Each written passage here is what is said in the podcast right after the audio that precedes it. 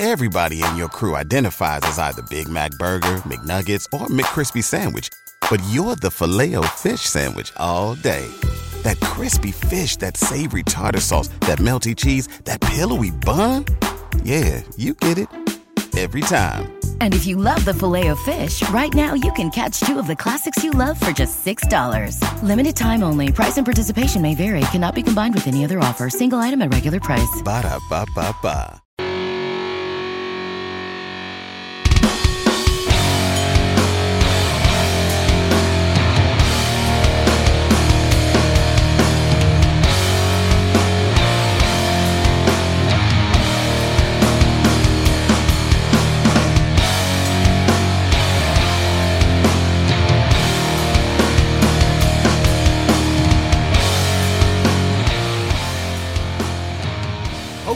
Welcome to another edition of Turned Out a Punk. I'm your host, Damian Abraham, and once again, I am bringing you a conversation with someone who grew up listening to punk, may or may not still be involved in punk, but had their life changed by the genre in a major way. And today on the show, it's got to be one of my favorite episodes ever. Julien Baker is on the show today. It is an amazing conversation. More on that in one second, but first, if you would like to get in touch with the show, you can find us over at Turned Out a Punk Podcast at gmail dot com. You can also find me on various forms of social media at Left for Damien. There is a Facebook page run by my brother, show producer, um, guest booker extraordinaire, Tristan Abraham. Thank you very much, buddy. I love you, man. Coming through big time this week.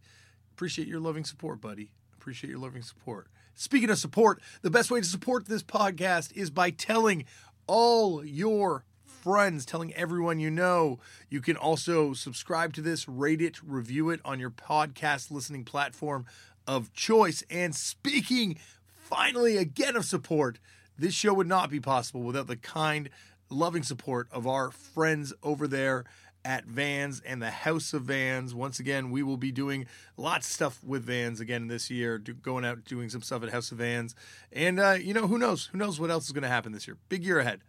Big year ahead over here at Turned Out a Punk. Um, I know I teased that last week, and, and I'm going to keep teasing it again this week because we're heading towards something big in a few episodes. Episode two hundred, I'm going to be making some uh, changes around here.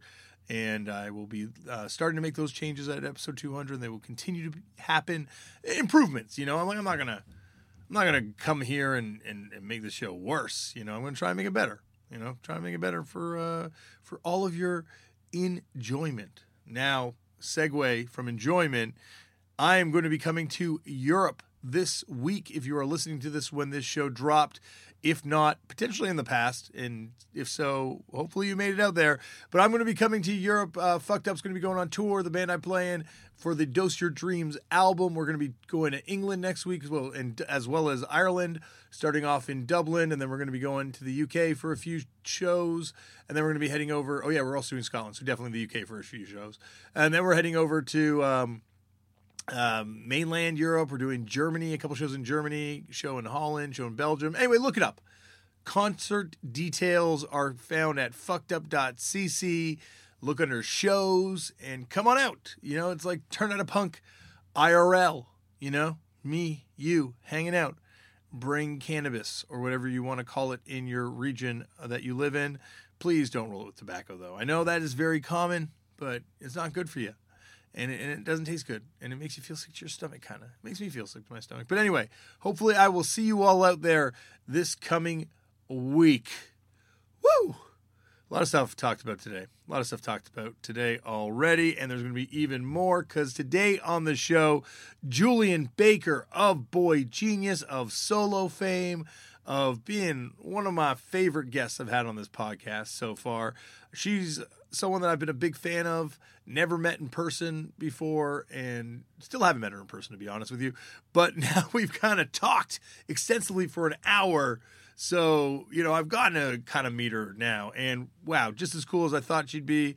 Really interesting perspective, definitely a different different perspective than I have. And, you know, on punk rock. But that's what I think makes this show really cool is that everyone, no matter what your perspective is, you know, we all come together. And I say definitely a different perspective. It's not really that different, you know, slightly different, you know, maybe key differences. But anyway, this is a fantastic conversation. She is someone who can write a song and can chat on a podcast. Let me tell you that. Uh, this is uh, going to be hopefully the first of many you'll hear. I'm not going to blather on anymore. Uh, there are some notes. The Jawbreaker song we were trying to remember was Boxcar, of course. You'll hear that when it comes up on the show. And I think that's it. Uh, on to today's show. Sit back, relax, and enjoy from X Boy Genius X and, and solo fame, Julien Baker on Turned Out a Punk. Julien, thank you so much for coming on the show. Yeah, of course. I'm really excited. Well, as I was just telling you off air, I think you're, you know, an in- unbelievable, like once in a lifetime songwriter. And, but more than just that, the reason I was so excited to talk to you on the show is that I've read tons of interviews with you and heard you in other interviews.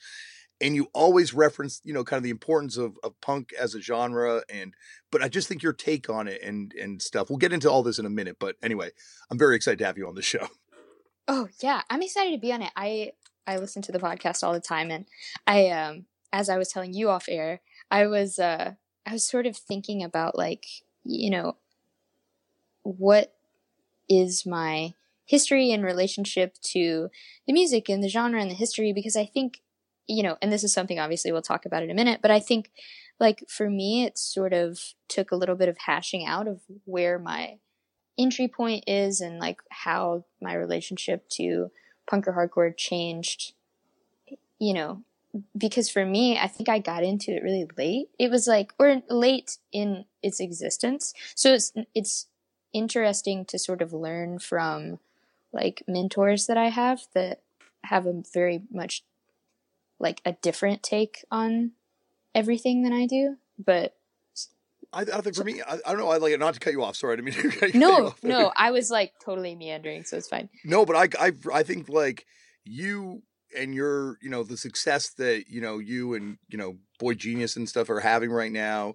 Um, but like just you as a songwriter in the last few years, the success you've had and the fact that you keep referencing punk, you know, is, is further proof of the thesis of this podcast, which is that this is a really important genre and it still has ripple effects all these years later from when it originally kind of was titled punk rock. Oh, definitely. I think so too. Like a lot, so many people that I meet now, no matter what genre they happen to be like classifying themselves as, I feel like started playing in a, at least a rock band, mm-hmm. like at least rock, capital R, no qualifier. Mm-hmm. Um, but you know, I guess that's where a lot of people start with their music, but like, what's really important to me, and I think it's easy to identify in other people, is the kind of um, like behavioral value system I think that punk sets up for you. Even if it's theoretical, it's something that's very hard to like get out of your mind once you're in that mindset. Like the way that I grew up during doing shows, or the way that I came to conceptualize like myself in relationship to the audience or myself in relationship to other people, and where like I think the anti-hierarchical uh ideology of punk is really important in that way. And mm-hmm. I like the audience-centric nature of punk is important in that way. I don't know, that's just like me waxing philosophical about how punk influenced like literally every person that I know in the music scene now still. No, it's, and it's wild like doing this podcast and finding out, like I had Craig Ferguson on and uh he was talking about how he still, like after he started experiencing like, you know, massive sort of Hollywood comedy success, had this burden of punk rock guilt on yep. his shoulders. And here's this guy that, you know, was punk in the first wave, seventy-eight through to eighty-two or something. But that had such an impact on him that all those years later, once he's experiencing success, he's still kind of like battling with these morals that were instilled in him by, by punk music. Oh, totally. Well, and it's not even necessarily a I was going to say it's not a bad thing, but it's like anything else, right? Like, I feel like people feel that way with the church too, or they feel that way with literally any way that you were reared. When it becomes uh, extreme, or when it becomes uh, super, I guess, intense or all-encompassing, mm-hmm. anytime you get into a, an ideology that's very like exclusive and extreme, I think you run the danger of things outside of that ideology being scary. And with punk, that's certainly the case too. Like I, I struggled with that a lot when I started touring on Sprained Ankle. Mm-hmm. Like I didn't, I hated the idea that we would pay money to sleep in hotels. I'd be like, no, that is so stupid and foolish. I cannot even imagine spending money on hotels. And I feel like the other people around me that had been touring for longer were like groaning, like, oh my God. Like I didn't want, like, I didn't want to do anything. I mm-hmm. was like still sleeping on a yoga mat in like a house show house. And so it was hard for me to like go from that to being like, oh, like the crew that, you know, we're all working collaboratively together to do a job. Like we should do things in a way that aren't like the, the method of touring that I'm used to. Yeah. But even then I still couldn't like, or even when you like betray your genre, mm-hmm. like I remember, but again, I don't know. I probably have all of these super idea, like romanticized ideas about punk and what punk truly means because of the like way that I grew up in the Memphis scene. I think the Memphis scene was not much like it, I guess what the larger national story arc of punk was like, or maybe it was, I don't know. It felt um isolated to me once I started experiencing other um music scenes like in the Northeast or in the Midwest. I realized just how like anomalous Memphis had been, um and that I had kind of been in a like ivory tower of like a romanticized punk rock. Does that make sense? Totally. And I, and I, I, you know what? I think this is a perfect way for me to force the format back on the show for a sec, because I definitely want to talk about Memphis. And I think it's such a unique place and a special place, but I got to force this back into the Turned Out a Punk burden of format, which is, Julien, how'd you get into punk? Do you remember the first time you ever came across the genre? Uh, oh gosh. I know that you asked this question in your podcast. And so I was like preparing. I was trying to think, because I get like flustered when I take things too seriously. So I was like thinking to myself, like, when, what was the first interaction that I ever had with punk? And I have two answers, and maybe we can decide their legitimacy together and see which was the real first time that I ever interacted with punk. Um, well, there's so, no illegitimacy on this show. Like, I think that's the, the best okay. thing about it, is that it's, you know, like that's the thing about these these three letter or four, three letters. You can tell I've been smoking cannabis. Four letters that uh, that you know. It's just it's whatever someone brings to it. I think it, that you know, there's all these universal kind of truths to it. Yet mm. it's whatever you define it as that makes it true.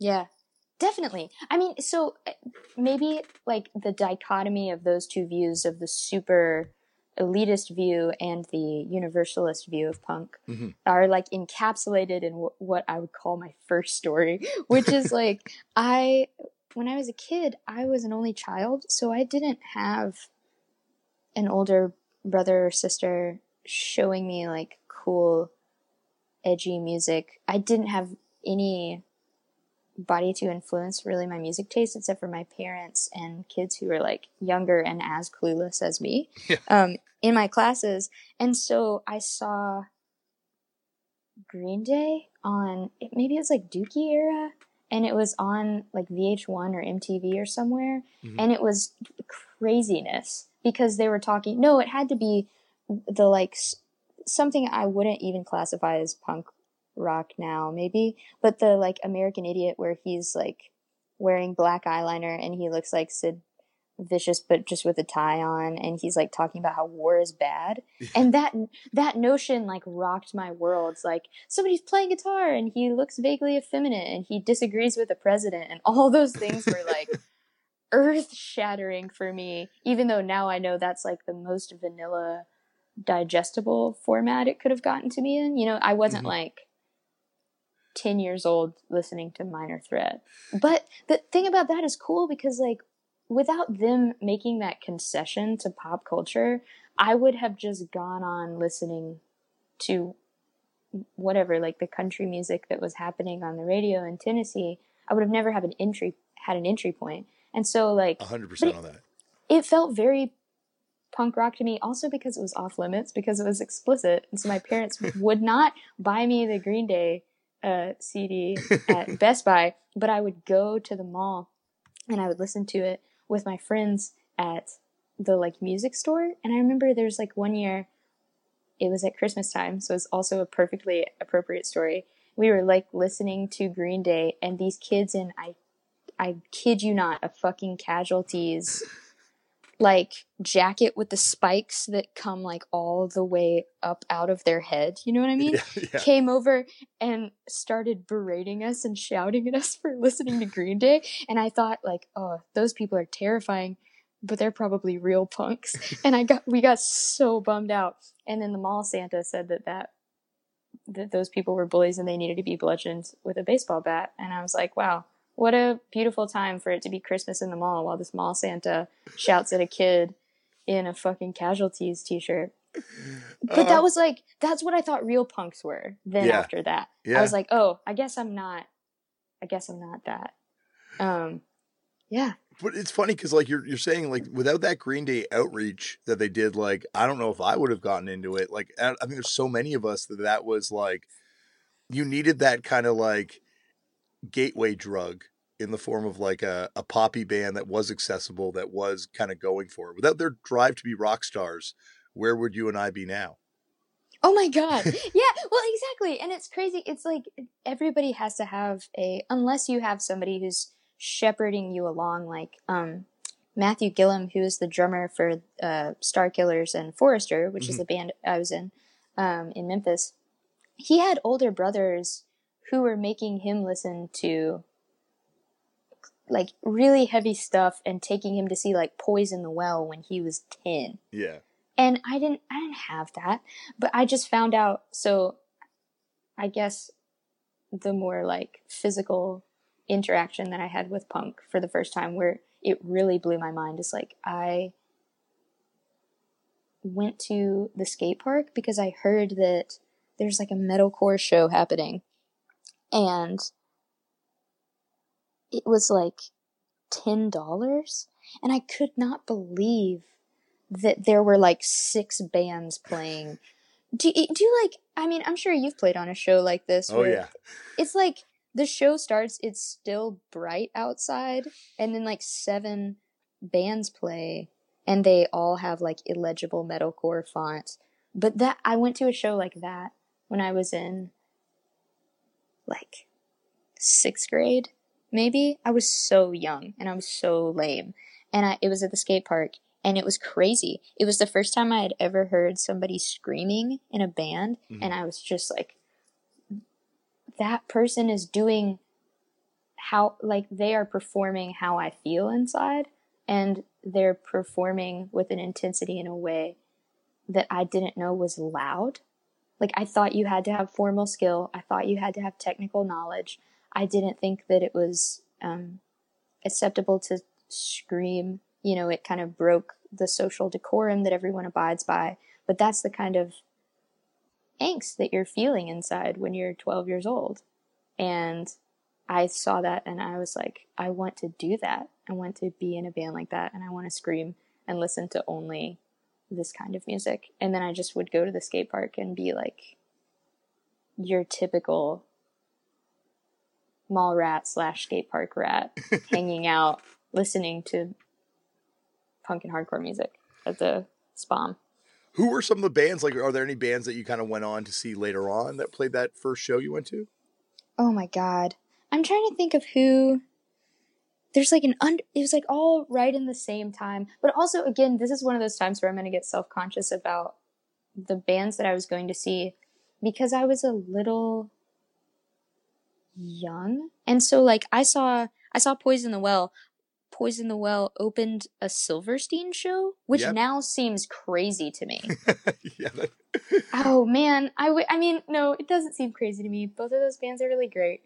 It's not a competition, but you know what I mean? Like th- those bands would even be together. I, and like, I feel like this might be a lie, but I feel like I saw Despise Icon play with Job for a Cowboy, which like, it's like they're, these bands were just like slapped together. You know what I mean? In mm-hmm. this like weird, but also that was the only place. So the skate park in Memphis, everyone went there and it was such a weird time maybe for music because after that place shut down, no one really came to Memphis. Like people kind of came to the New Daisy, but then it was like, there was nowhere else to play. And I started going to more like house shows. It, it, and like um, shows that would be in art spaces or in parking lots because I think Memphis started to fall off and become conceptualized by people as like a tier two city. And so everybody hit Nashville and Atlanta and we would see these cool tours from bands we loved, but no one ever came through um, except for like smaller bands in the area. But that was great because then I got into going to like, it blew my mind when I found out that people had shows in their living room. That was like so insane and groundbreaking for me. But again, you know, totally addictive because here are these people that are just, there's no hierarchy really at all. There's these people's music is not on iTunes and you can't buy tickets to it on Ticketmaster. You just have to show up, but everybody knows each other's music, you know? Well, I love it. And I think the th- when you're talking about Memphis, yeah, like, cause that's the place I don't, I've never even been to Memphis, but I'm a huge fan of the stuff that's come out of there because it feels like, like you said, like Nashville's somewhere that bands go to, Atlanta's somewhere that bands go to, but Memphis is like the, like the second city that just seems to develop its own thing. And there's just so many great bands like yourself, but like, you know, back to Big Star obviously too, but like even the Garner Records stuff, there's just like mm-hmm. constantly like a, a cool, but like you're saying, like a scene that develops unto itself a little bit. Yeah, definitely. And I, it's like the, the scene that I was a part of in Memphis, I think it was kind of insular, but maybe Memphis has always been like that. Like I, in the way that it sounds like nothing else, because hmm, I was I was gonna say like re- it seems like resource scarcity almost breeds this attitude of cooperation out of necessity. So like the reason why when I started going to house shows, um, that my band became friends with a bunch of different bands, like a folk punk band and like a shoegaze band and a super straightforward punk band and like a screamo band, is because there's just not in a big enough scene for there to be like different tables, like the punk kid table and the indie kid table. It's like you all have to share one all ages art space. So you just have to cooperate, and all the screamo band people have to cooperate with the doom band people to have a show, or else there's going to be like three people at that show. But it was really nice because I think it sort of imbued me with this attitude that like there's not a horizontal barrier between genres, and there's nothing that really classifies as like not permitted or not legitimate enough. Like an example I use all the time is that like the guy who ran the punk house where there would be house shows would let the like fraternity dudes who had the kind of like Goo Goo Dolls sounding band play at the show. And I remember being like, why They're literally wearing Sperry's. Why are they here? Um, because, you know, I was an angry, pissed off kid and I yeah. didn't want the popular kids to be in my thing. And I remember it's Brian from Smith Seven, which is like the record slash booking uh, situation that was in Memphis at that time. He was like, Th- those kids need a place to go too. And you can't keep, like, if you keep the cool kids out of your zone, then you're not really any better than the cool kids keeping you out of their zone. But that's just not necessarily how stuff goes in other parts of the United States. And I just had this, like, kumbaya attitude of, like, punk is for everyone. And, like, no one's going to get beat up for no reason in a show. And that was not true when I started touring other parts of the U S Yeah, we had the same sort of naive kind of thing going on in, in Toronto, too. I think the same way that we didn't have a lot of bands coming through. So a lot of it, yeah, you know, you couldn't, like you said, you couldn't be snobby. Like, the ska band's going to have to play with the power violence band because there's just no other way that anyone's going to be around. Like you said, there's three people at those shows otherwise. Yeah, dude. It, it, it's also like, it's funny with Memphis, I guess, like, you know, once again, one hundred percent as an outsider saying this, but like, it would seem like it's just like the hardcore people. I don't mean that in terms of genre, but I mean like in terms of just like the music people that stick around Memphis, because if you had, you know, ambitions of quote unquote making it, you'd probably just go to like Nashville. Yeah. And that's like, I mean, so I live in Nashville now and mm-hmm. I feel like a traitor still. Nashville is okay.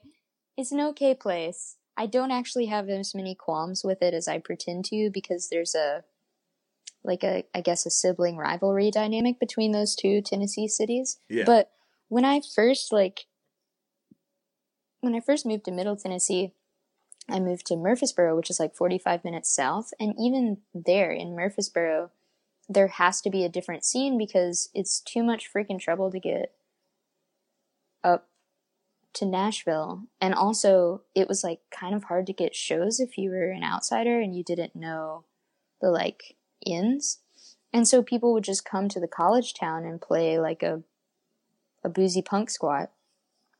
And that's that felt to me closer to Memphis than the Nashville scene felt.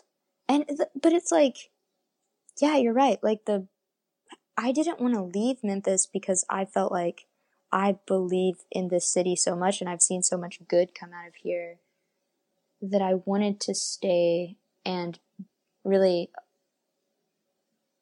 like align myself with that community and be like contributing to its growth still and, and wear that badge.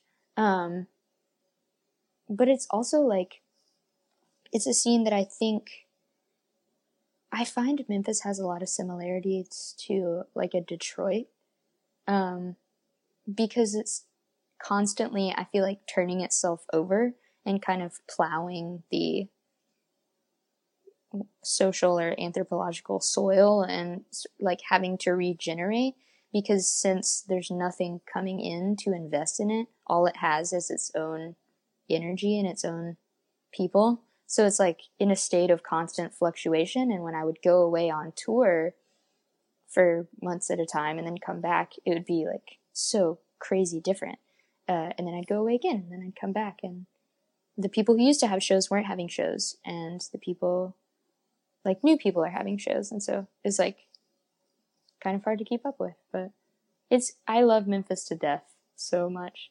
And you want to play with those Goo Goo Doll style, style bands once in a while. Dude, I want to play with the Goo Goo Doll style bands. That was the first, like, band band that I played in, though, was, like, with a person from my church. Because then, I mean, I don't even know how to start on this. But so, I guess back, if we, like, dial it back yeah, to... back to the journey. Back yeah, to the back segment. to... Okay. I'm trying to like place this chronologically in my head, because when I, I got into Green Day and I thought, wow, this is really amazing. And then I got some perspective forced upon me by Casualties kids at the mall. And it's like, sorry, I don't mean to cut you off. Yo, Green Day, like that band, like was one of the original Gilman bands. They played with fucking Neurosis and Operation Ivy. It's like, you know. Dude, yeah. And now it's like I have all this context because I did the dork thing and I like read all these books about punk. And so now I'm like, oh, well, but wasn't that at a time where like every Bay Area punk band had a shot? You know what I mean? Like there was so much coming out of the Bay Area and it seems almost arbitrary. Like some bands labels threw hundreds of thousands of dollars at and they became Green Day, and other bands labels threw hundreds of thousands of dollars at and they wanted to be rock stars too and they stayed obscure and now legitimate. But like like there's a Bay Area punk band called like, maybe, are they from the Bay Area? Do you know that band fifteen? Uh, yep, yep, definitely. Okay, see, like, I feel like they were also in that wave of, like, bands that, you know, were, like, super huge for a minute. But, I mean, maybe, maybe I'm sort of skewed because bands that were huge to me were mostly dictated by, like, what the older people around me were listening to. And there was a band in Memphis that sounded like fifteen and Love fifteen. Well, first of all, yes, I need to hear that name of that band because I love fifteen as well. And, yeah, like, I don't know, like, fifteen was, like, the, that band's, like, fascinating when you, like, look at them because, like, they ultimately break up because they don't want success, or at least that's how they present it on that last E P. Yeah. I love that band. What's the band from Memphis that sounded oh, like Oh, dude. Okay. They, it's like, well, I guess it's less of a sonic, like an exact sonic similarity, mm-hmm. but um, more like the ethos of the band. And the name of the band is Wicker. I have Wicker. a Wicker. I have a Wicker tattoo. Dude, I will email you the song Please. that I think you're going to freaking love it.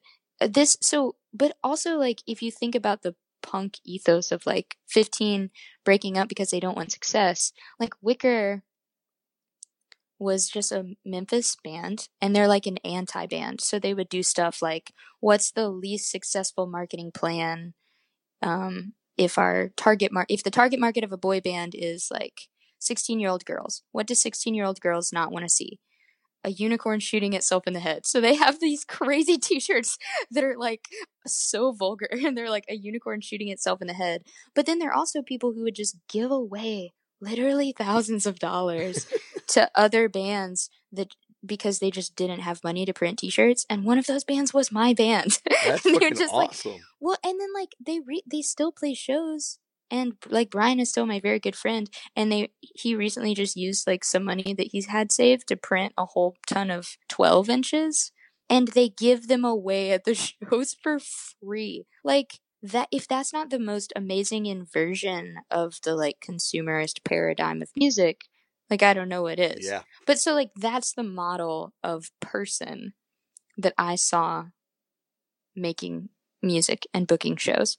Um And so it's like, it's like you said, like maybe it's a little bit of punk guilt, but also just punk ideology that sets up a really hyper egalitarian um, idealism in the mind that's kind of hard to outwork. But also I think that that's because, hmm, so like the bridge that I jumped from, and I guess still it's like one that I am straddling a little bit, but from like playing music exclusively in church, because that's where you play music if you're a kid in like a traditional, I guess, like town where, you know, like it's not even necessarily that my parents forced religion on me, but I think that culturally, socially, you have a like, gosh, why did all the words just go out of my mouth? You have like a agreed upon standard of behavior that you have to fit yourself into, and maybe playing in a band doesn't necessarily fit that, but rocking out for God can. Like, so then you can kind of become the like, I, you know, in that world th- that I found myself in briefly of like the Christian metalcore world, because that ends up being the, the antidote to, um, parents that don't like music that screams. Like I'm bands like The Chariot and Under Oath were essentially why I got away with heavy music in the first place. And then later, of course, like it, it didn't end up mattering. But I remember like my dad asking like, what, what are you listening to? Like, what is this? Like, obviously upset about the, the fact that these artists were screaming and that the music sounded like utter chaos. And there's all these like minor seconds and like scary guitar. Um, and I was like, Dad, they're singing about God. And it was just like the ultimate power move for any child to be like, you can't say anything bad about it now. And then of course, but I feel like, you know, with so many of my friends, that's how you get to go to the shows with bands that aren't singing about God. And they're just screaming about whatever. They're screaming about the government. But you have to find a way to make it acceptable within your like super dominant culture. It's funny because like I I've been fascinated by sort of the the religious side of punk from afar for, you know, since I you know found out about it type thing. And you know, I think from the outside it's always like, oh, they're trying to indoctrinate, they're trying to recruit people, but you know, you never, because I guess looking from an outsider perspective, you never see it. It's like, oh no, this is actually an escape. This is like a way for people to get into all other types of music. This is an entry point, not like a, a recruitment tool. Oh, exactly. Well, it could be both. I was about to say, that's the thing is that I think, you know, and I'm a lot more careful about how I discuss, um, like my relationship to music that's about faith mm-hmm. for this reason is because I think I, again, like I have a proclivity to see the most the most ideal form of a thing and the it's and see it for its best version. Uh, but that's unfortunately not always the case. And so I would say exactly what you're saying is that the function that like Christian, quote unquote, Christian hardcore, like uh, Christian metalcore served is that it allowed you into this world that would be otherwise demonized and, um, ridiculed and uh maybe hidden from you if you were a kid who grew up religious. It gave you a way to get into that, and it gave you a way to explore your anger and your angst and your fear and have it be accepted by the people around you. And ultimately, like I would say nine times out of ten, those the kids that I knew that like we all got into listening to The Chariot, Norma Jean, and uh, Under Oath together, ended, we ended up getting into hardcore bands that had nothing, no faith affiliation. However, I mean, it can be a recruitment tool. Because the other thing about it is that, like, you know, I forget if we were saying this on or off the air, but you were talking about the similarities between hardcore and religion and how it really, like, for a lot of people who don't see themselves as aligned with any particular faith tradition, having an intense connection to hardcore specifically becomes your like faith community. And so when you combine those two things, like when you combine the sort of loyalist um elitism that can uh, arise in hardcore uh, with religion, which is already sort of a tricky thing with its like insular and exclusive nature, like that gets really dangerous. Well, it's funny because you said you said hardcore there, but I would say all punk, because like those kids yeah. attacking you in that mall because you're not listening to the quote unquote right punk, that's like a fanatical kind of reaction to something. Oh, true. Um, yeah. Even there too. Yeah, definitely. Yeah. The, and fanatical, I think, is a good like word to use, but it seems almost like when you see someone as doing it wrong or threatening the the paradigm that you've set up in your mind of how punk should be or how, you know, hardcore metal should be, or, you know, it's the same as someone threatening your ideal of how your religious values should be played out. Or, you know, like, th- what is that song? It's like, you're not punk and I'm telling everybody. Is oh, like Jawbreaker? Yeah, dude. Yeah. Yes, I I knew it was Jawbreaker. I couldn't think of what song it was. I can't but remember the name of the song either. That song is such a great, like, satire of the way that I feel like you could be called out for not aligning yourself with the group. But that sort of hive mind is exactly like um, a religious mentality, you know? It's like out of fear of what happens when you don't adhere to the pre-existing standard. And that's not to say, like, I'm saying all this in like a negative uh, perspective, I suppose. But then there's like infinitely more amazing things that the world of punk can offer because of its, like, because it's an analog to religion, I think, you know? Yeah, and I think it, it, it totally, and it provides like a space for people that might have lost that moral direction that was provided by their faith with a moral compass, you know, sometimes not the best moral compass, depending on where they try and align themselves, but like still like, you know, as, as a person who was raised with religion and then moved away from it as I got older, like it was somewhere where I learned about a whole new, you know, way of living, a whole new moral kind of like focus that was, you know, took that place of in my life. Oh, totally. And like, it's crazy because maybe specifically with me, and I think it's obviously because of how I was raised and indoctrinated with the values that I was at a, at a young age. Um, but like the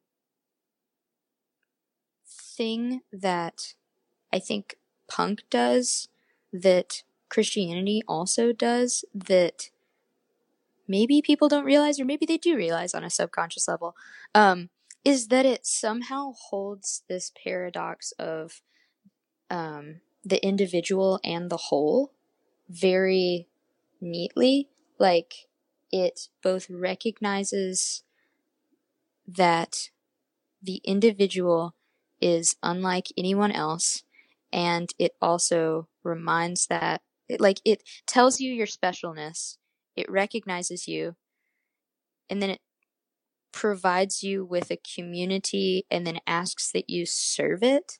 You know what I mean? Like, I feel like the D I Y scene is entirely built upon people doing things for the sake of their community and for the mutual benefit of the others around them that enjoy music. Like, every time you see a benefit show, or every time there's like somebody lets you practice at their house, or somebody is like putting up a band and letting them sleep on their floor, or having a potluck because there's a touring band coming through and that touring band probably hasn't eaten, or collecting donations at the door. Like, it's all about saying like, this space is a refuge for people who feel that the things that make them different have made them ostracized in other parts of mainstream culture. So here we are offering like a refuge for them, acknowledging their individuality, but then also demanding their participation in this collaborative effort that serves a group.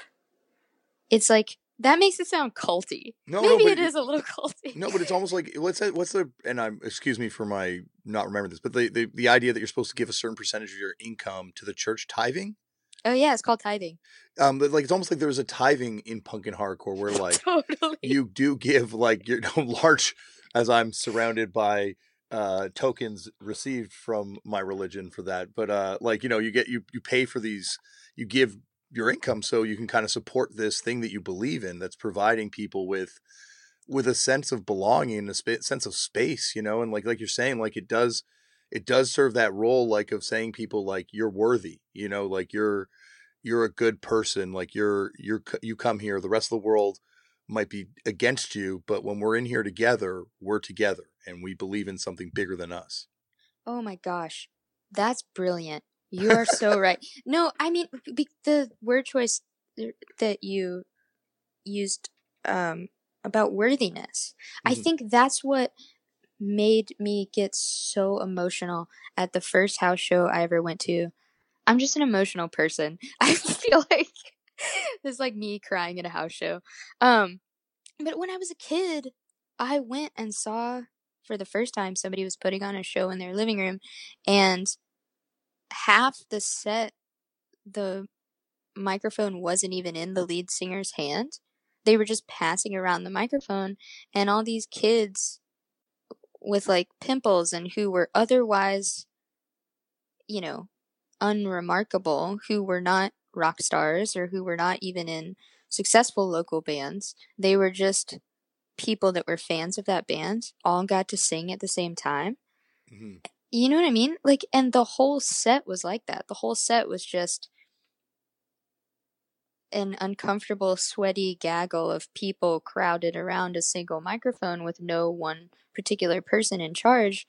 And I remember just thinking, like, anybody could do what that lead singer is doing, and he's letting them all do it. Like, now that he's achieved this position of power, he's doing the antithetical thing and giving it away.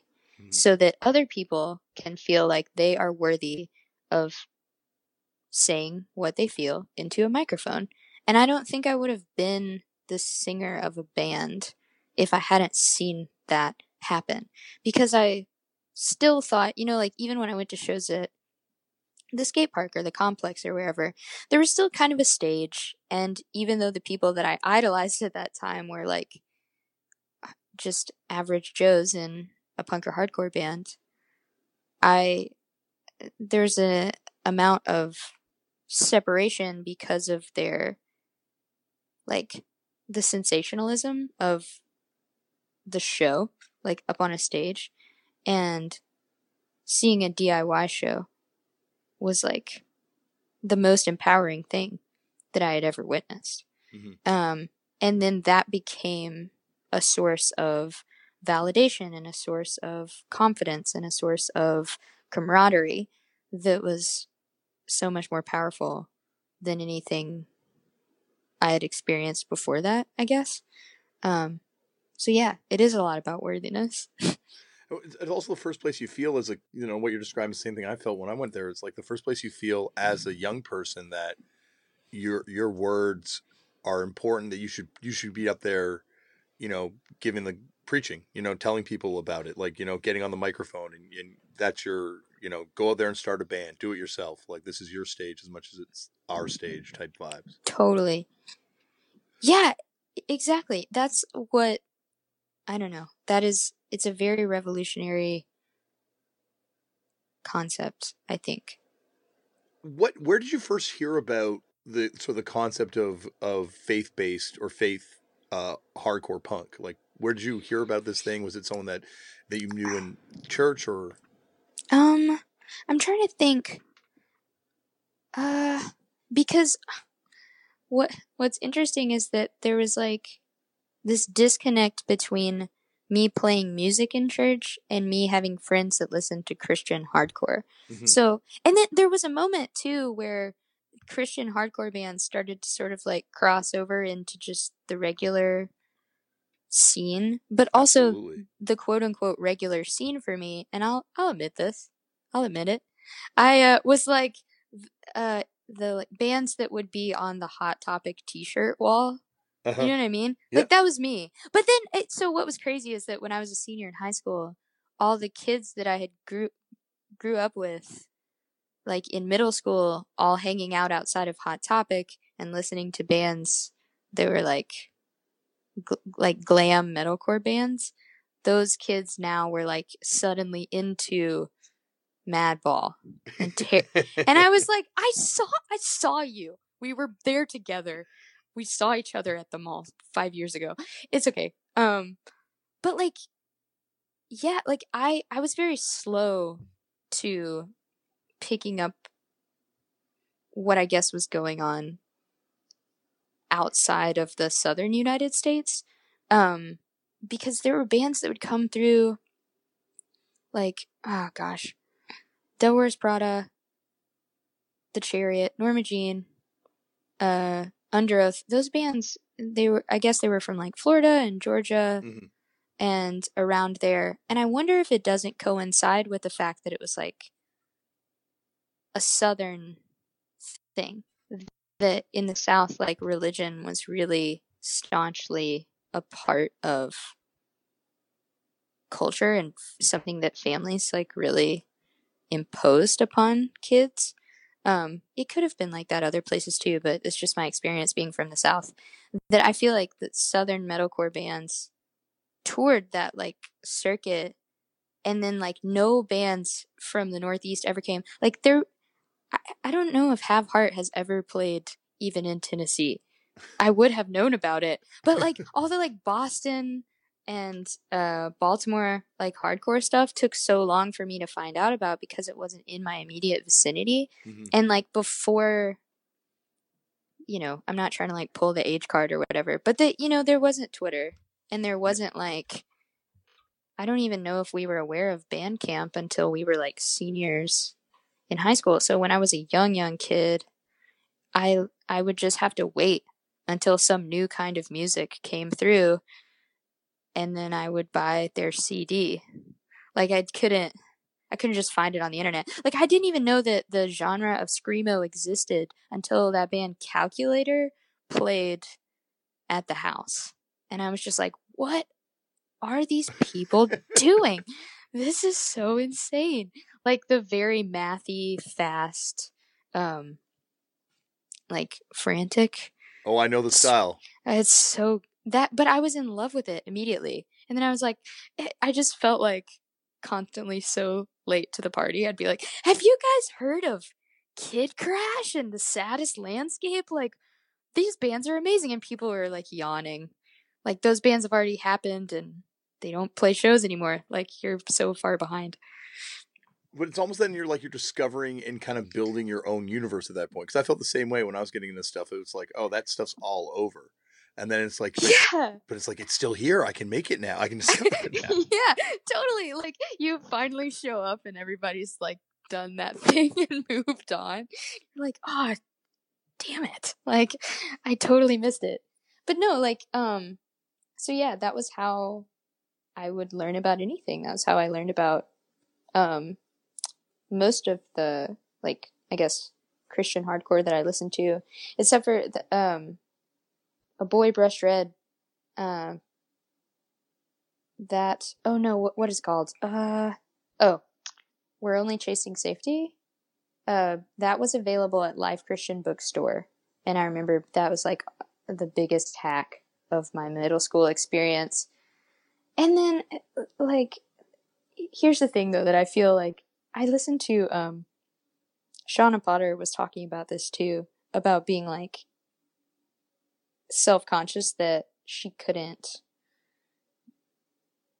that she didn't have all the like cred of having seen all these amazing bands and amazing shows, because I talked to people that grew up in anywhere, Richmond or New York or Boston, and they'll have insane show stories, but my all my awareness of like any band, like Youth of Today, or like even something that is like Shelter, Zayo, which is still Christian adjacent but is older and has a little bit more history attached to it, that came so much later for me out of just fascination with the genre because I was too young and I missed it. Yeah, but that's why you're like a, that's why to me you're like the truest of true punks, because you're like going out and finding out about this stuff just because this genre makes sense to you and you want to put all the pieces together. Like, like there oh, should be totally. no insecurity about, you know, like your place within it, because like you're doing the work that like so few people do. Oh yeah. I love, can I just like attach Truest of True Punks as like y- your blurb about me to absolutely make me feel like, please, I would be no, honored.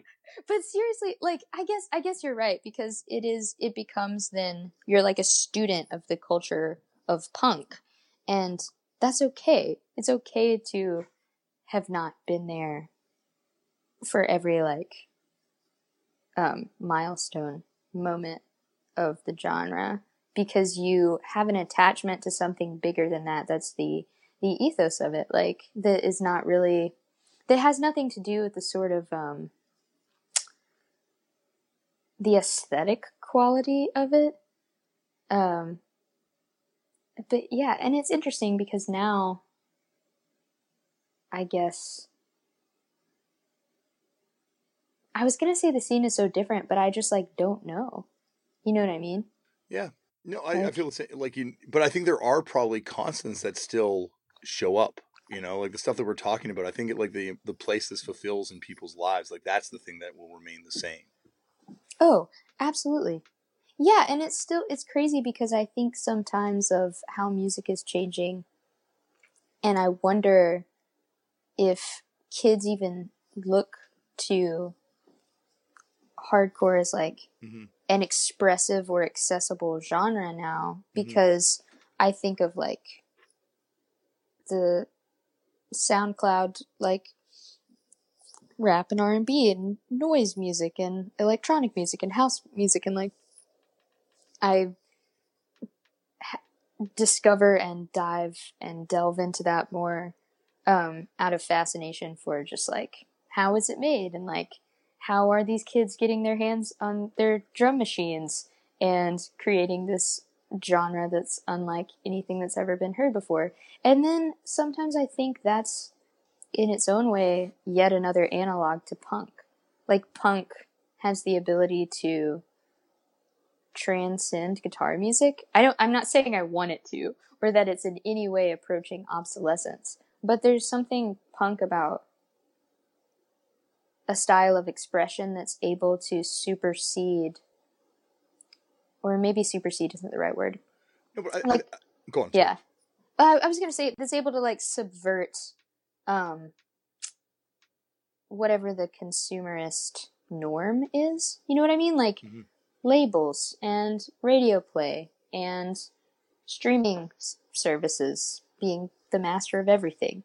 Like whenever there's music that's able to be free on SoundCloud and be huge just because people like listening to it, and to happen in basements and weird bars and make people feel understood and less alone, I think that's like getting at the heart of what punk is to me.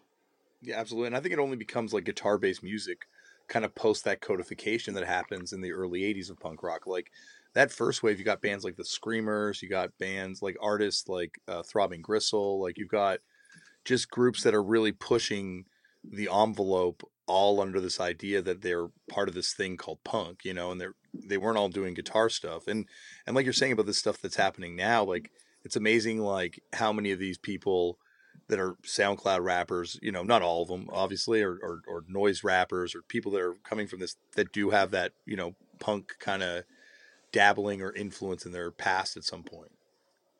Yeah, exactly. And, and one thing that makes me super happy is like getting back to what we were saying earlier in this conversation, is that I see that that genre is like reaching back into um, this collective history that includes heavy music, that includes punk rock, and includes a lot of like, you know, pop punk that spoke to angsty twelve-year-olds and hardcore that spoke to angsty twenty-year-olds and, you know, on and on and on. And it's sort of mining that for the same ethos and, like, emotional currency and just, like, putting it in a new form. And because of that, like, a band I'm so fascinated by is Turnstile, because I went like I had liked their music, and then when I saw them perform live I was like, this is like a hip-hop show. This is like the hip-hop show I saw last week. These kids are acting the same way, and it's sort of like a chicken and egg thing, where it's like whatever way you're able to harness the energy that people need to express and become a conduit for it, that's what's like most important. Outside of that, like, genre descriptors become a little bit irrelevant. Mm-hmm. But also, what a great live band. So good. Oh, incredible live band. Yeah, like, oh, it's it's funny too, because like both, you know, like rap music, hip hop, and and punk hardcore come from the same place and the same time. Like it's it's like this energy that was in New York, I guess, in the late seventies, where these all these influences coalesce, and you have the birth of these two, you know, like like for lack of a better term, like music of the streets, street music. Totally. Um, yeah, no, I'm I'm a, a huge huge fan of like the idea of like that we're at this point where everything's kind of like coming together, like it's all coming together. Yep. Now. Yeah, it's it's a little bit freeing to feel that the uh, the boundaries are disintegrating, because it offers you this like awesome horizontal freedom of like just being like totally integrated with like whatever, and not having to feel a particular allegiance to a single style of music. But dude, I, I think it's interesting also like what you're talking about, like uh, hip hop and hardcore coming out of the same sort of social genesis, um, or like a set of social conditions. That's always been a thing that's fascinated me too. And I've always been like, man, this feels like risky business. I like hip-hop music. I understand how deeply unqualified I am to assess its social influence as a person who will never be able to identify or experience many of the things discussed in hip-hop. But I also think that, like, like, for instance, the kind of ideas espoused by a half-heart or like a Youth of Today or like I- any sort of like principled older, like I guess youth Korea band, um those are like similar to, I feel like, what a lot of older conscious rap is trying to express for similar reasons, which are, you know, these kids are experiencing adversity that's outside of their control and seeing how it can turn the human being, like the machinations of a society that beats you down and has like no sympathy for its citizens, can turn you into a bitter and destructive and selfish individual. And it's like both of those genres are like urging you to strive for something outside of yourself, for something better. Um, and that's like really beautiful to me that they sort of like correlate. Absolutely. A, and provide people that comfort. I mean, I, I feel like I latched on Like, that's why I latched on to music like that. Like, hearing a song like Watch Me Rise, to have someone like screaming that at me to like just be a better person every day felt very validating and also very convicting. You know what I mean? Mm-hmm. Mm-hmm. Yeah. It's, it's, it's funny too, because it's like both those genres are two of the only genres that privilege youth and the voices of youth. Like, especially now in, in rap music and hip hop, like it's so many young, young artists that are, are, are blowing up and getting popular right now. Like, it really feels like both of those, you know, genres are like few, few spaces that kids, young people are given the opportunity to kind of have equal platform as older people, if not sometimes a, a larger pat- platform than the older people.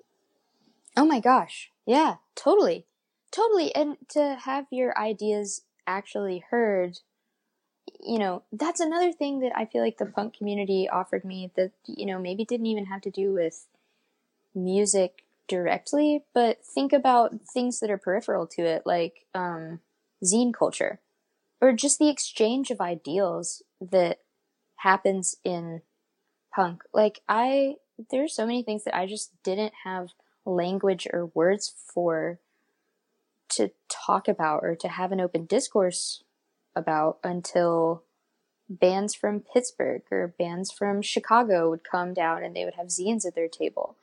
And it literally would open your mind in a way that felt either neglected or discouraged by the authority figures. And like, you know, because no one was telling me about that, like, whatever, capitalism is bad. No one was telling me that in my like middle school or my high school. And that's because like you're a kid almost entirely confined to the like parameters set for you by people who traditionalism benefits. So you need, you need a safe space where you can have an exchange of ideas with like peers that maybe know a little bit more than you and can like drop a little bit of knowledge on you. Um, but I mean, I don't know, that's still happening to me and it's kind of awesome. Yeah. Like I've, I've I had uh Chris uh, Freeman on from uh Pansy Division on the podcast one time. Oh, he was yeah. Talking, and he's talking about going on tour with Green Day, and it's like, you know, not to overstate Green Day's bravery for doing this move, because obviously Pansy Vision's the, the group that's going out every night and confronting the audiences. Yeah. But like, at the same time, like it's a cool move of Green Day to be like, yo, let's just bring this killer band on tour with us and expose a whole world swath of kids that would otherwise maybe never hear of them to their music. And it's just like, it's kind of like the cool thing that punk, you know, it's that, it's like, like, you know, it's the gateway. It's like that weird kind of little portal to a bunch of cool ideas that are much larger than punk. Oh my gosh.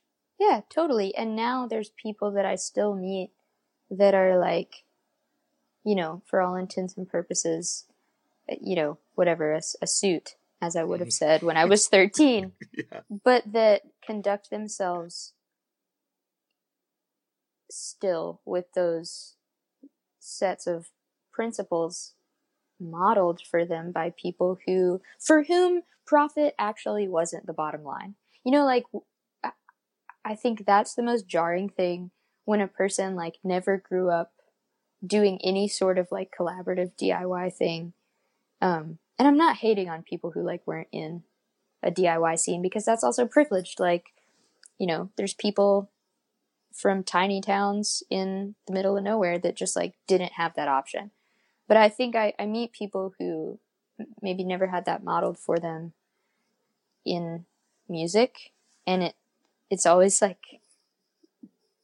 it's hard to explain, and it's almost like a, something that you can't articulate, that you have to just model by continuing to do things the way that you grew up doing them. And, you know, proving by example that, you know, financial gain or social media numbers or superficial things, they're not the end all be all of success. That's not the metric by which you can measure your impact as a band or as an artist. Um, and I think that's maybe, I'm so glad that that is the kind of environment that I grew up around. I think about that a lot. Like, what if I had never had exposure to those ideas? You know, I'd be a lot different of a person, I think. Yeah, like I find there's, you're right, like it's, it is a privilege. Like, so I'm not, once again, dissing anyone that didn't have the opportunity to, to experience that. But at the same time, like, it is a weird grounding. Like, there's just so many people you meet, you know, later in life, you know, like you're saying, that that were there and were impacted by it. And it's almost like if you can take them back to that time and place, you can kind of see that commonality that you share with them, even though they're at a completely different stage in their life. Exactly. Or place in their life, I should say. Um, I've kept you for an exceedingly long time, and I really appreciate you, uh, you know, just putting up with this. Oh, it's it. I wasn't putting up with it at all. It was it was my pleasure, honestly. Thanks for talking to me for a freaking hour about um, punk. Well, before I let you go, I do have uh, one more question. Um, okay. Was it? Is it weird? You know, you mentioned The Devil Wears Prada as being one of the few bands that you got to see, and like here we are, they're covering you. You know, like doing your music. Is that like, I don't know, like where does that sit with you? It was really, it was cool. And it was very flattering. It was awesome. And I need, like I, at some point I had somebody's contact and I feel like it got lost through all the, uh, y- you know how it does when you like switch phones and I'm so technologically inept, but, um, but I actually, I was just talking to, um, Josh Goggin, who's in an amazing band called sixty-eight, and who was in The Chariot, who's in Norma Jean. Uh, and, like, even my band getting to play with his band four or so years ago was, like, beyond anything that I could have ever aspired to do. And then it was crazy. I bring that up because he texted me that he was on tour with Devil Wears Prada, and they were talking about it, and I said hello. But it was crazy. I saw... I actually played The Masquerade the same night uh, as The Devil Wears Prada, and I saw them backstage, and I was like, hey, um, you probably don't remember this, but my dad brought me to see your show when I was, like, seriously so young. Like, so... Like, such a little kid dork. And... It was crazy because it was like without that, you know, like we were talking about Green Day or like whatever, a, like A F I being on M T V or The Devil Wears Prada being a Christian band that I was allowed to listen to. Like without those little entry points along the way, I would not have made it to, I wouldn't have had the chance to have an awareness of who Terror was. And I wouldn't have had a chance to experience D I Y music, and I wouldn't have had the chance to have all these experiences that shaped me super formatively. Um, and so, yeah, it's really crazy for them to cover the song. And I was like super flattered. Yeah. I think that's, to me, like you're talking about like the markers of success not being social media numbers or, or, or, or money or anything like that. Like to me, the marker of success for me in this world is like, you know, meeting people like yourself or, or, or meeting people that were heroes to me growing up and finding out that they, you know, react to the stuff that I put out into the world. Like that's like, I couldn't imagine a bigger thrill for me at fourteen than knowing that the people I like are one day going to like what I do. Oh my God. Yeah. It was same, same with like the Jawbreaker using the, my cover of Accident Prone in the documentary. Yeah. I was, that was so I could not believe that that was happening. It's like, you are kidding me. I read a book and there was like a whole chapter of just the Jawbreaker chapter. And you are like a historical figure to me acknowledging my music. It was so nuts. Yeah. But yeah, that's, yeah, you're right. That is probably the biggest barometer of success, I think. Okay. I like but, one more question. Okay. Go for it. The X's on the name. Are you, are you, is it an edge band? Is an edge group. Are, are you talking about uh, X Boy Genius X? Yes. Dude, yes. Okay, so um, I let's just do it. Let's just do it because you can edit it later. Okay. Uh, so I can just dive. I just dive into this. Um, the X Boy Genius X. I thought. I think maybe Phoebe or Lucy actually did that because, um, we. just joked about it being like a heavier band than really anything that we all individually are involved in. Um, and so we thought it would be funny to give it like a, a hardcore stylization, yeah. But I've been weirdly talking about straight edge so much because like, I don't, I don't claim straight edge, but I am like completely free of substances and sober. And so are like many of the people that I tour with. And so we have a lot of like running jokes about being an edge crew, even though we're not. And like, this is, this is yet another one of the, um, instances where I didn't realize how out of my depth I was until I started touring to other parts of the country and, and getting outside of the bubble of Memphis. Because, like, when I was talking about the kids that I used to see hanging out in Hot Topic, and then all of a sudden we were all into Madball and trying to pretend like none of it ever happened and we were always that hard. Yeah. Then there were kids that were, like, very into being straight edge. And there was, like, a, like these kids at my high school who had all these X tattoos. And I thought, like, the straight edge community in Memphis was, like, comparatively, I mean, there, you know, I'm not speaking for everyone in Memphis, but comparatively, I feel like the straight edge community in Memphis was not scary at all. And then, like, my tour manager is from Detroit, and she has stories that, like, make me so scared to ever, like, because I used to feel like, oh, yeah, just, yeah, you just say that you're straight edge, and that means that you just, like, don't do drugs. And then I had to straight up read a book about straight edge when I was, like, eighteen to figure out that it was more intense than that, because there was no, there's no one, there's no one telling me. So it was, like, such a delayed thing with me. Anyway, don't, that's my spiel on straight edge. Well, don't worry. You're, Memphis is the, at one time, the East Coast kind of center of hardline with Raid and the Brian Venerable episode from Lucero. Listen to that. Like, your city is safe with its hardcore, hard, oh straight edge representation. See, okay, but that's the thing is, like, I'm so bummed because there's all these bands and I got to meet people like this, like people that were in, like, Pez. And then there was also a band. Pez, in what a band. Pez Dude, is fucking you, awesome. Do you fuck with Pez? I love Pez. I got all listen, their records. Listen, that is crazy. That's crazy to me. I love Pez. I love okay, Pez. Wait. Oh my god, did you fuck with uh is it Clinch Fist? Clinch Fist is, like, a little sloppier. I don't know Clinch Fist. They're like know... okay. But Pez did a split with a Canadian band. What band? Two Line Filler. That is insane to me. I'm oh. like looking at all the Pez seven inches in my record collection. Okay, so Marvin, uh one of the wait, wait, wait, wait.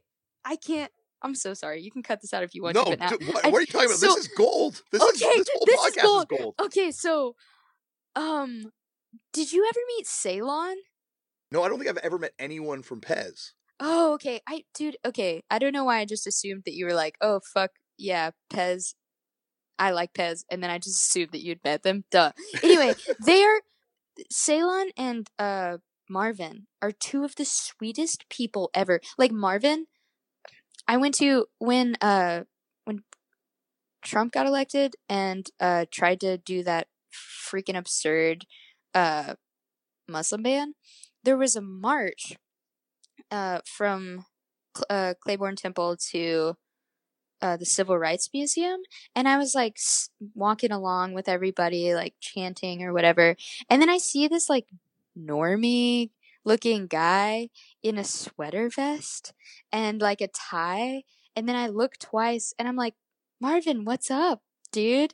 And he's just like there. He, it, it's the guy from Pez. He's still like very active in the community in such a punk way. This is such a cool f- full circle moment because he is so he um organizes a bunch of stuff with like the church health center, and he does a bunch of like um community service like board things, um and he's on like I, I think it's called Friend of the Fairgrounds, and it's like this group of people that's trying to keep gentrification from being so awful in the community.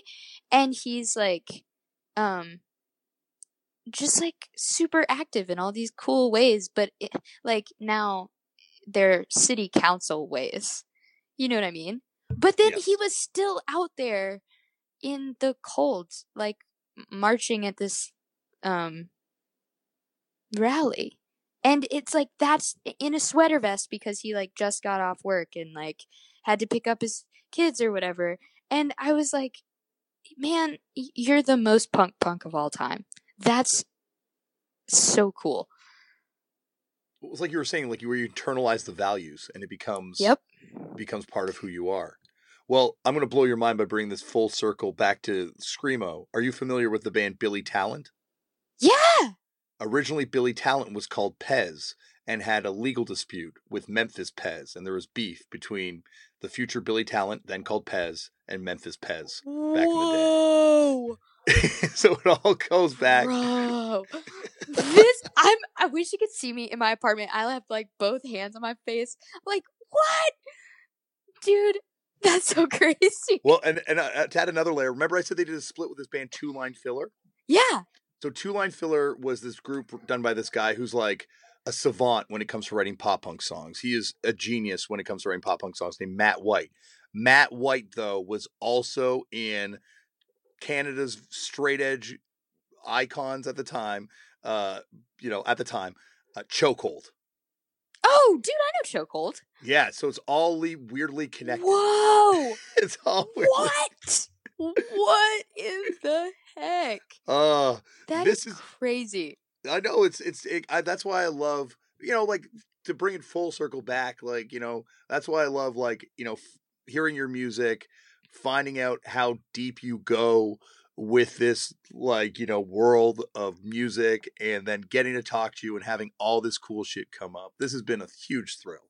Dude, yeah, this has been amazing. Thank you for um, making me feel very safe to talk about my sometimes questionable, sometimes not questionable history in uh, D I Y and uh, punk and metalcore and all of its hydra of iterations. Um man, I can't wait. I'm gonna send Marvin an email and be like, guess what? Please do. Tell him he's got fans up here that sided with them over the Canadian Pez back then. Hell yeah. I'll, I will. Well, you know, and it's also like, I one thing I've learned doing this thing is everybody is somebody's poser. Like, uh, and, you know, like everybody is. Like, Ian MacKay. I've had people on this show that shit talked Ian MacKay. I've had people. How do you shit talk Ian MacKay? He's Ian MacKay. I, I listened to the M V P part one episode, and you hear a little, a little uh, shade thrown at Ian MacKay. But, like, yeah, like, uh, this has been a huge thrill. Will you come back at some point and do a part two? Oh, y- you know it. You know I'll do a part two.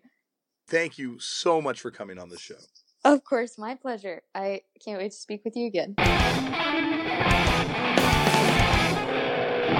Thank you, Julien, for coming on the show. And you can hear right there, we got plans. We got plans for, for multiple parts in the future. I talked to Julien just the other day, in fact, and we made a plan that we are going to be doing that part two sooner rather than later.